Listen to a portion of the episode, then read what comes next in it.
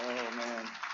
Well, thank you. I, uh, you know, I love working with the young people. I love working with the kids, and and uh, that's that's where my heart's at. You know, I just I, I enjoy it. I enjoy teaching them. And matter of fact, I am more comfortable up there teaching them than I, I was. I was fine. I was doing good. I'm like, okay, I'm not going to be nervous tonight. I'm not going to be at all nervous. You know, I'm fine. You know, I kind of stayed up here this afternoon, kind of just did a few things, get ready for tonight, the activity. And I walked in that door a few minutes ago, like, oh man, and it just comes all over you. And I thought, I, I talked to a preacher. I said something to him a few weeks ago about, uh, I, I just, I just afraid I'm going to mess up.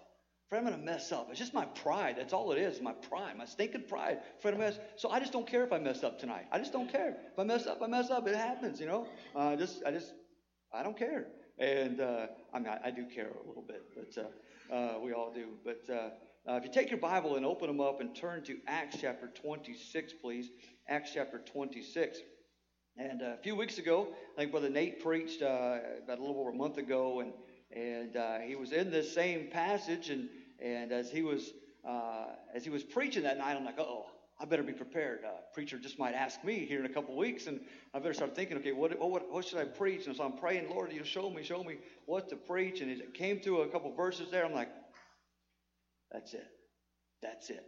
So this has been on my heart for a month and a half, and uh, and I've been ready. I, I, I, feel like I've been ready for this. Only thing is, you know, you get in the van and you're driving on the way to church, like the next night or next Wednesday night or school or whatever, and you're on your way and you're preaching. I don't know. I'm preaching the message. I'm preaching, you know, and I'm using the verse, and man, I'm getting with it. I'm like, man, this is exciting. I'm having a good time. And then you got a point, and you got another point, and you got another point, and you get to church, and you're like, what were those points?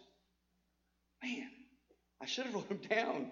And uh, so you only get half the points because I forgot the first three. So you only get the second, uh, the second three that I wrote down. So you only have three tonight. So that, that is that is that is good. And and Peach is going to be here at six o'clock. So we have to, you know, we got to preach fast. And plus, you know, you know, Brother John. But anyway, um, we'll start in verse, uh, ver, uh, chapter 26 and verse one.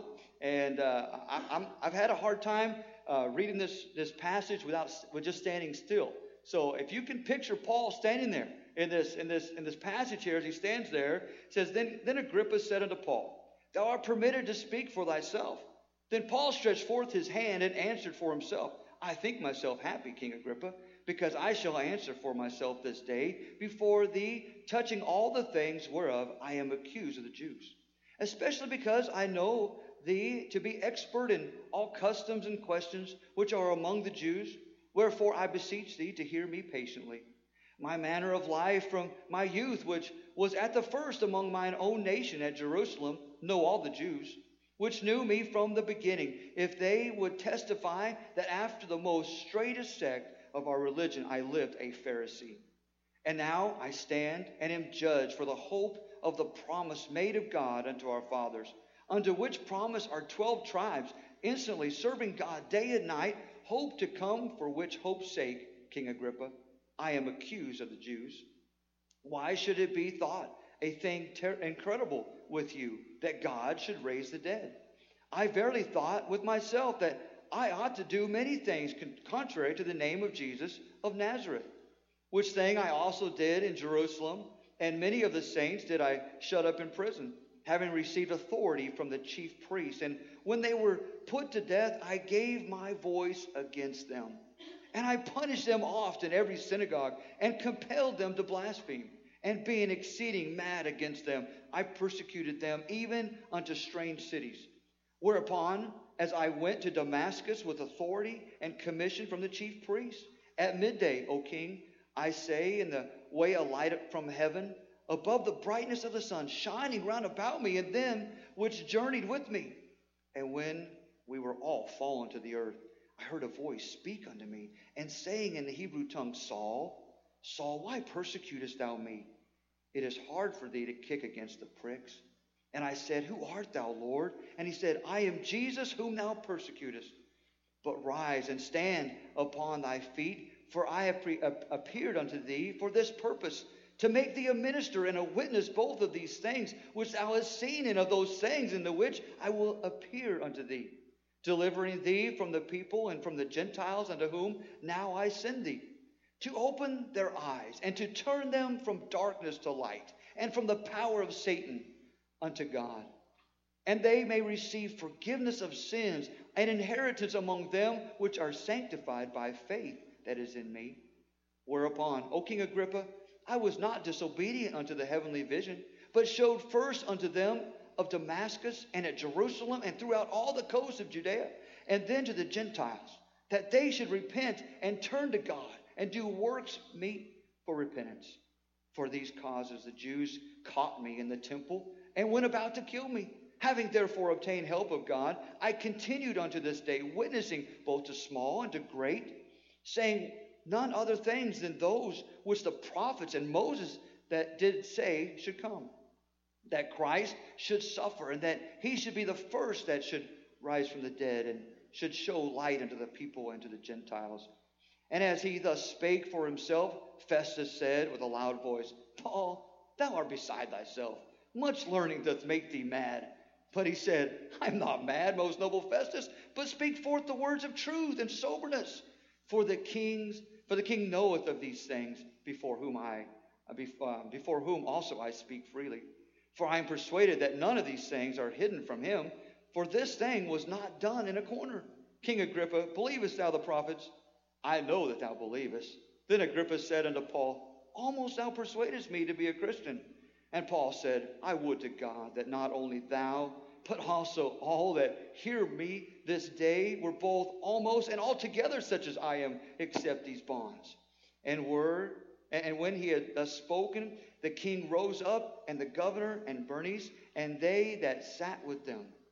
And when they were gone aside, they talked between themselves, saying, This man doth nothing worthy of death or of bonds. Then said Agrippa unto Festus, This man might have been set at liberty if he had not appealed unto Caesar. And let's pray.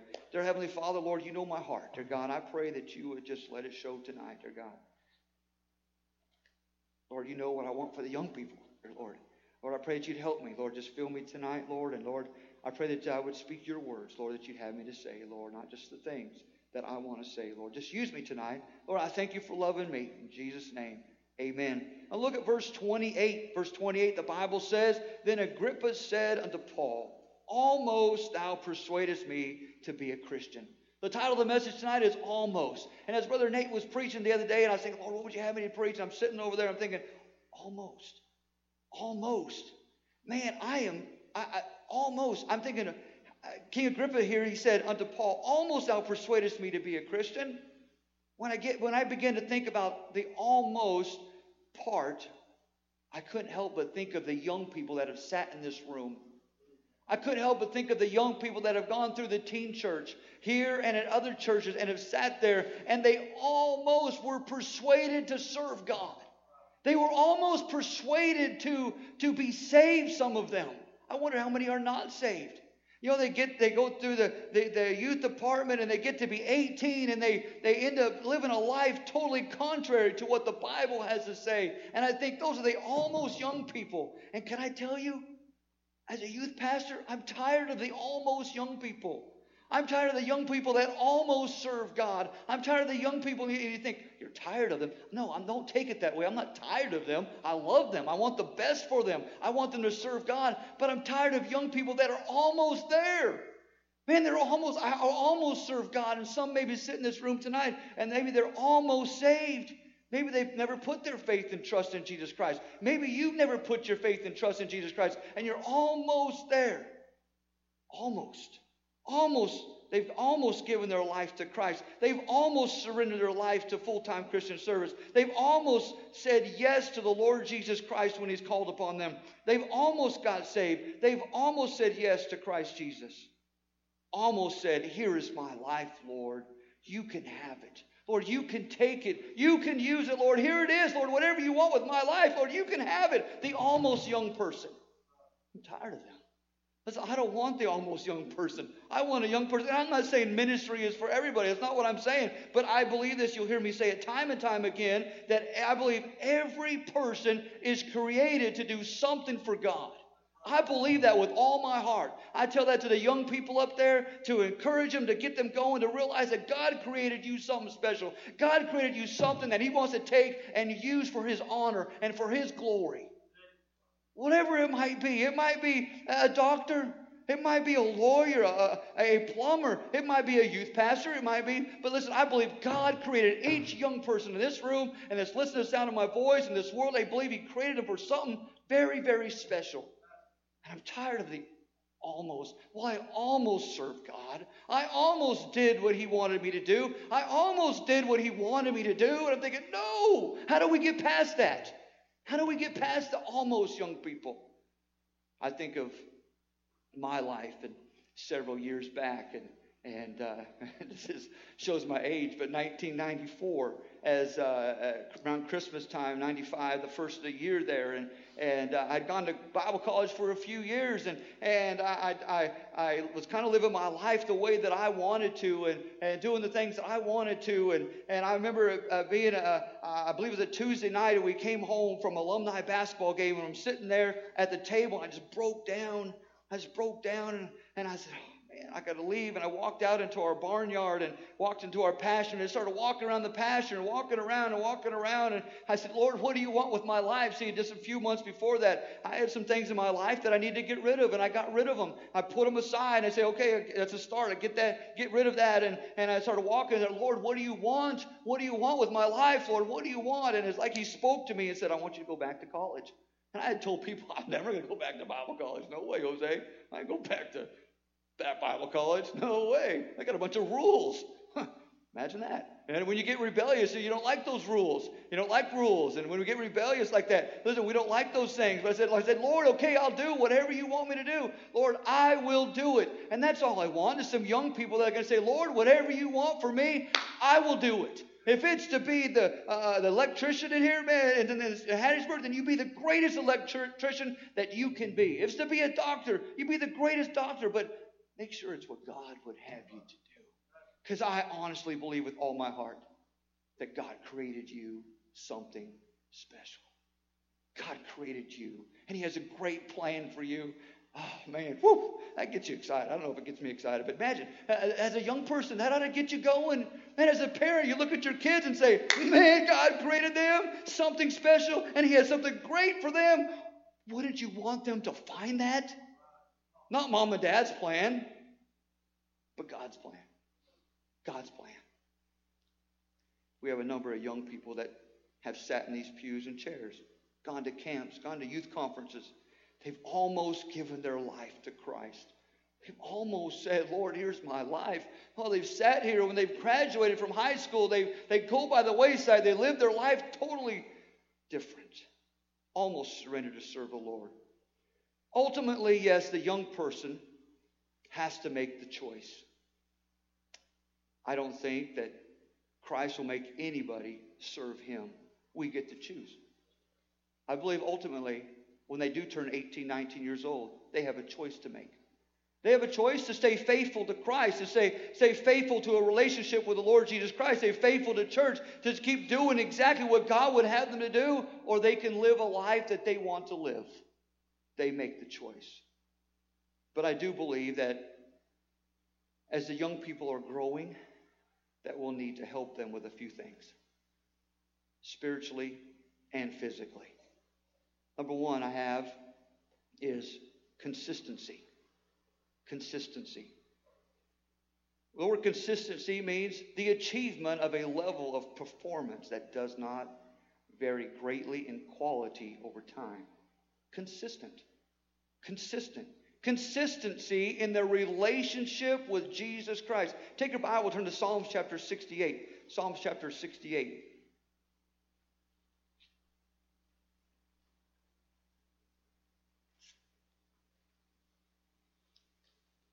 Verse 19, the Bible says, Blessed be the Lord who daily, daily loadeth up with benefits, even the God of our salvation. Blessed be the Lord who daily, daily loadeth up with benefits, even the God of our salvation. We see in Luke chapter 11 and verse 3. Luke 11, verse, give us day by day our daily bread a consistency in the relationship with Jesus Christ. Listen, we need some young people, and I try to teach them up there that it's you. You have to get alone. You have to have a time that you get alone with God. You have to have a time that you get alone. You have your Bible reading. You need a time where it's a relationship with you and God. I might fail them. I don't wish to fail them. I don't want to fail them. As a parent, I fail my boys. Don't want to. But I'm sure I've done that. I've had to apologize to them time and time. But we need to have a relationship because Jesus Christ will never fail us. We have those glow in the dark books that we give out every two months. And it's amazing. It's amazing to me that we only usually ask, have about five teenagers that ask for glow in the dark books. Listen, now maybe they have, I'll give benefit of the doubt. They have their own devotion time. They have something else that they're working on. That's great. I hope so. I hope so. But listen, we need to have some young people that are in the Word of God, a daily Bible reading, time that they spend with Jesus Christ. Maybe, maybe it's hard for you to say, listen, make sure you read your Bible, make sure you pray. If parents, we're not doing it. If we're not doing it. And if we're not if we're not reading our Bible and praying, uh, how can we make them? How can we encourage them to read their Bible to have that relationship with Christ? Listen, we need to be the example, parents. We need to be the example when my boys were this tall. You know, they uh, somebody gave us uh, uh, top fifth and sixth grade, and uh, the class bought me the first Xbox, and uh, with the game system and everything with it, and and uh, we had a time with that. But the boys wanted to play, and we got some games that they could play, and they would want to play. And I said, No, listen, did you read your Bible today? You can't read. You can't. can't you can't read until you play. No, you can't. you can't. I messed up. Oh man. No, it's good. Uh, you can't you can't play it until you read your Bible. And then it came time where where did you read your Bible today? Yes, sir. Okay, go ahead. Or and then it became a habit. It became a habit. And some of you have seen this. Some of you have seen this. Isn't it amazing? Isn't it awesome when you're looking for your young people and you walk in their room and the Bible is open up and they're on their bed and they're reading the Bible? Or they heard you coming and they put the other book away and they threw the Bible there? Uh, maybe. I don't know. Hey, listen, listen. A, a Bible reading. Next, they need prayer time. Renew your love every day. We see that in Psalm 61 and verse 8. You turn there, Psalm 61 and verse 8. The Bible says, the Bible says in verse 8, So will I sing praise unto thy name forever, that I may daily perform my vows. Psalms 88, verse 9. Psalms 88, verse 9. The Bible says, Mine eye mourneth uh, I think that's right, 88 verse 9. Uh, my, uh, thou hast put away mine uh, coin is far from me. Thou hast made me an abomination unto them. I was, I don't think that's right. I'm sorry. Um, we'll skip that one. Prayer time. Prayer, listen, they got to have a prayer time. A young person has got to have a prayer list. And, and, and yes, they might be able to remember a lot of names, a lot of people. But if they had a prayer time where they, sent, they sat there and they had their list. They got their, their devotion book there, or uh, their devotion, whatever they're doing, they're reading, and right next to it they have their, their prayer list, and they pray for. Imagine if they prayed for their brothers and sisters. Imagine that. Imagine how much they, they would probably fall in love with them. Instead of fighting with them, they might love them because they're praying for them every day. And they're praying for mom and praying for dad and praying for grandpa and praying for grandma and praying for the staff and praying for. Have that prayer time. Consistency. And again, mom and dad, I ask you, do you have your prayer time? Do they see? I know I've asked this before, and and uh, I'll, I'll ask it again. But if I ask your son or daughter, where does your mom and dad have their devotions? What would they tell me? If next Wednesday we had a little testimony time, all right, we're going to find out where do your parents have their devotions at, and we just went around the room. What would they tell me? Would they say, I've never seen my mom and dad have devotions? I've never seen them even open the Bible. Consistency in Bible reading, prayer time, consistent to stand by one another. Consistent, number three, consistent to stand by one another. This is three points of the first point, so don't don't get too excited now. Don't get too excited. We still got we still have you know 21 minutes till pizza's here, so we're good. We're good. Consistent to stand by one another, help one another, Pray for one another. Support one another. to know that mom and dad is for them. To know that mom and dad is for them. Boy, to, to get the heart of a young person is valuable, more valuable than you'll ever know if you'll get their heart. And I believe we get that by having the relationship with Jesus Christ. That consistency, that consistency of being faithful to church, faithful to church. So that's number one. Be consistent. Be consistent. Number two, consequences. You say, consequences. Yes. Look at Genesis chapter 3. Genesis chapter 3, please.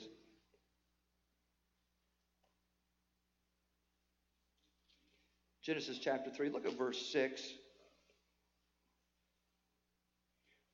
The Bible says, And when the woman saw that the tree was good for food, and that it was pleasant to the eyes, and a tree to be desired to make one wise, she took of the fruit thereof and did eat, and gave also unto her husband with her, and he did eat.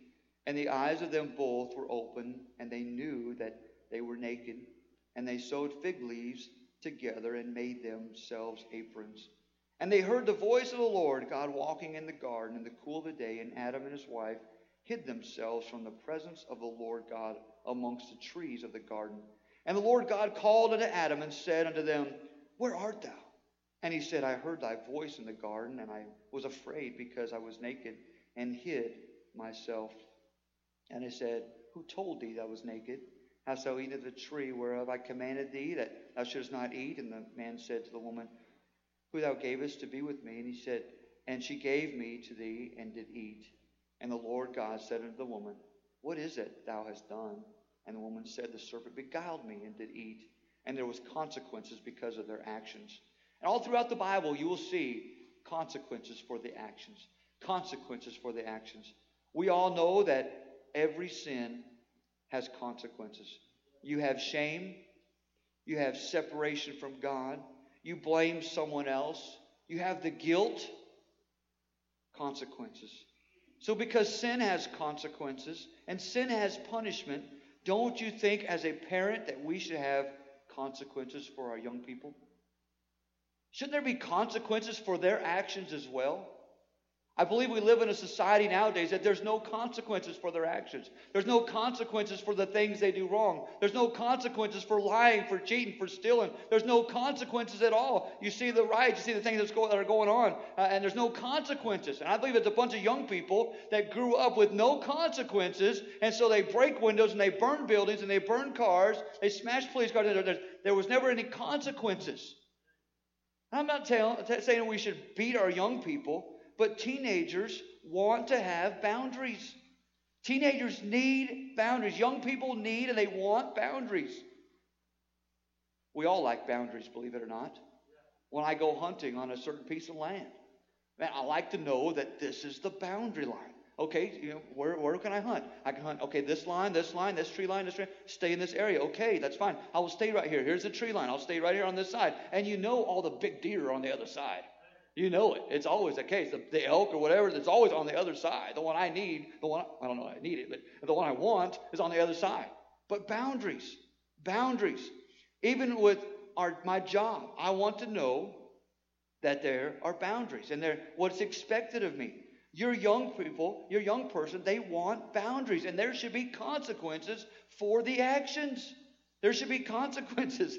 Um, the uh, the other job I had, uh, um, my boys, uh, all, all, three of them were taking piano at the time, and and uh, they, we had a back building, and that back building, uh, you know, trying to find time where they could practice at the same time or or get the practice in, and we had choir practice early, I think uh, like 4:30 or something like that, 4:30 to 5:15. It was a good 45 minutes, and then uh, so I, I took them back there and and put them in the back building because every room had a had a piano in it, and and I said, all right, you guys practice your piano for 45 minutes. I'll come get you. And uh, when, when, we're done with choir practice, I'll come get you. So one day I just had this feeling, you know, let's go check on them, make sure everything's doing what they're supposed to be doing. You know, you just have that that that feeling as a parent, right? So you walk back there and you kind of just look in the door. There's a long hallway and and on, there's classrooms. All of a sudden you see one boy. Phew. I'm like, oh yeah. Just stand there, another boy. Phew. Oh, yeah. So he opened the door and uh, they looked. So we took care of business because there was consequences. And then uh, what's really funny uh, is that a few month later or whatever, I, you know, you tell them you do not leave until I come get you. And uh, so uh, you know, we're choir practice is over and we're in church, we're up in choir and singing. My wife says, "Where are the boys? Where are the boys?" I go, "I think they're still in the back building playing practice piano, uh, practice piano." Well, listen, they learned they learned because there was consequences because they did not obey the first time and the punishment and they did not obey there was consequences for that listen a young person will learn and i'm not saying that we beat the whammy out of them but they, there ought to be consequences for lying there should be consequences for being disobedient there should be consequences for talking back and uh, uh, for not doing good in school for being lazy listen we are teaching them there are many young people, kids, that live a life at home with no consequences. And it's amazing. It's amazing. We get them up there in junior church and they come in there and you can tell the ones that don't have consequences. Want me to give them the names? No, no. Uh, uh, but once they realize that if they talk in junior church, that I'm going to move them from there, you're going to talk? Okay, come up here. You just sit right here in front. Oh, man, I can see Brother John's nose hairs. Good grief. There's consequences. So they decide, hey, I'm going to sit right. I'm going to do right. There's consequences. I believe a young person wants to know the boundaries. Number three, containment. Containment. Look at 2 Corinthians chapter 2. 2 Corinthians chapter 2.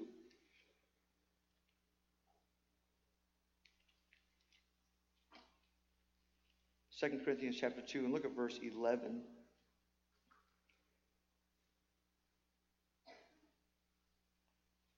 While you're turning there, I'll take a drink. Lest Satan should get an advantage of us, for we are not ignorant of his what?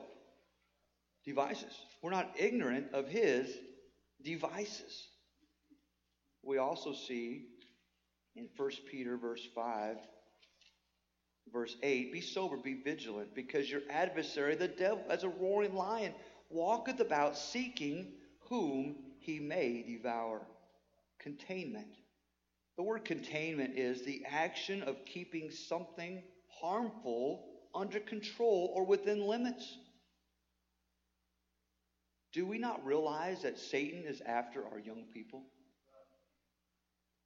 Do we not realize that Satan wants to get our young people? Are you ignorant of his devices? Do we realize that Satan wants your young people, your young person, to do anything except what God would have them to do? Satan says, Oh, you want to do this over here? Okay, that's fine. Go do it. Go do it. As long as it is not what God would have them to do. Hey, oh, yeah, you want to go do this? Oh, yeah, that's fine. That's fine. As long as it's not what God created you for, do it. Have it your way. Just do it, as long as it's not God's way. Do we realize that Satan wants to get our young people?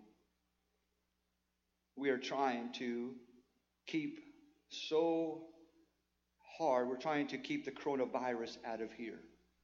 We're trying to keep that away from the church and away from families, and we're doing everything we can to keep that virus away from us. Imagine if we did work that hard to keep sin away from our young people. Imagine if we worked that hard to keep sin away from our young people. We give them things that are harmful. Containment meant, meant the action of keeping something harmful under control or within what? Limits. But we give them phones at 12 years old, at 11 years old, at 13 years old. I believe what's destroying America and the young people of America is the phones, the internet, the tablets, you name it. They have access to that. You say, well, my son. No, listen, listen. The next thing it says here, Mom, Dad, it's okay to say no. It's okay to say no, Mom and Dad.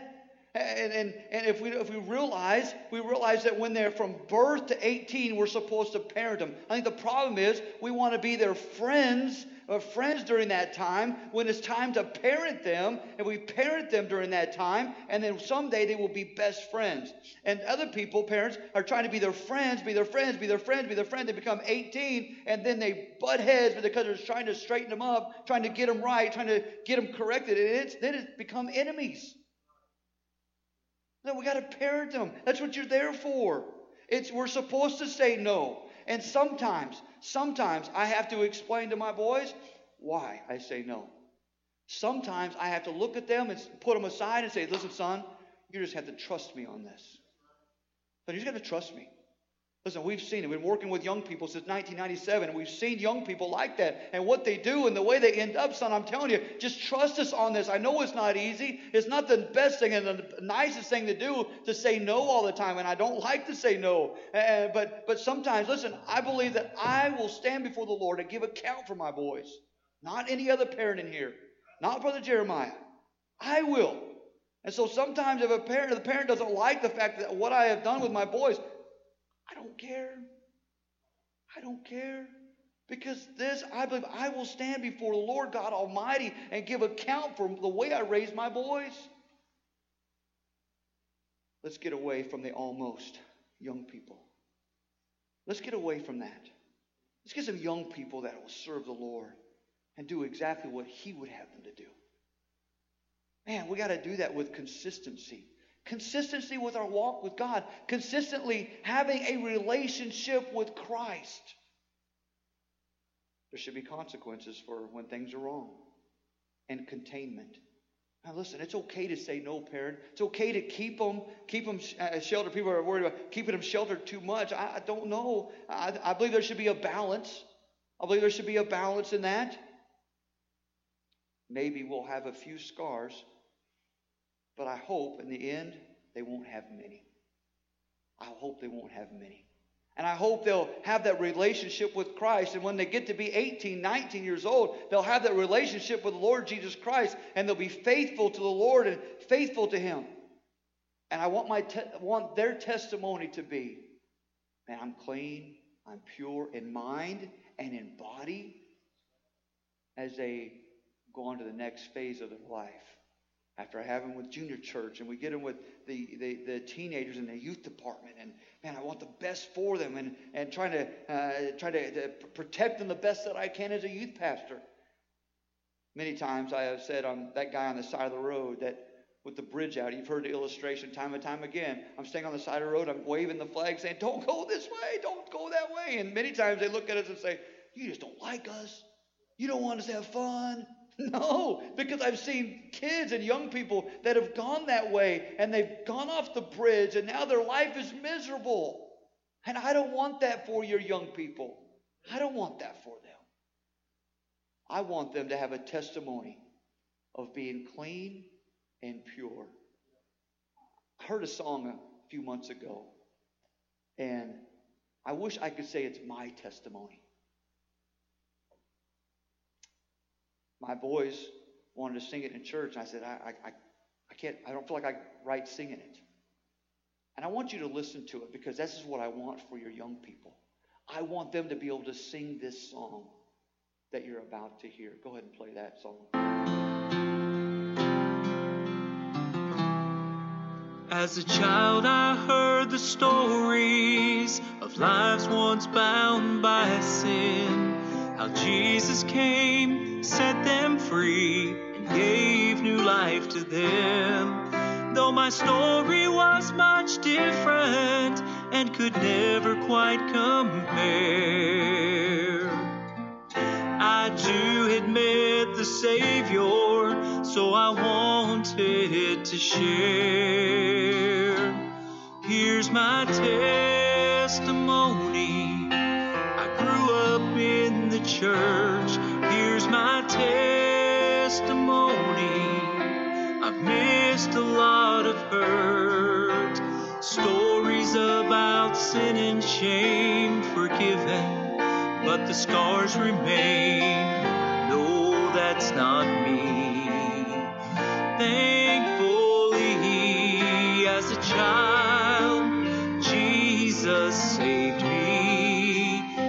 That's my testimony.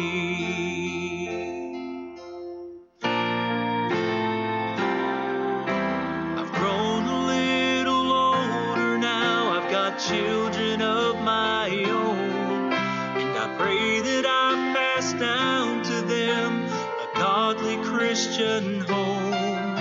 They too must trust the Savior and have a story of their they always live for Jesus. Join me in singing this song. Here's my testimony. I grew up in the church. Here's my testimony. I've missed a lot of hurt. Stories about scars remain. No, that's not me. Thankfully, as a child, Jesus saved me. That's my testimony.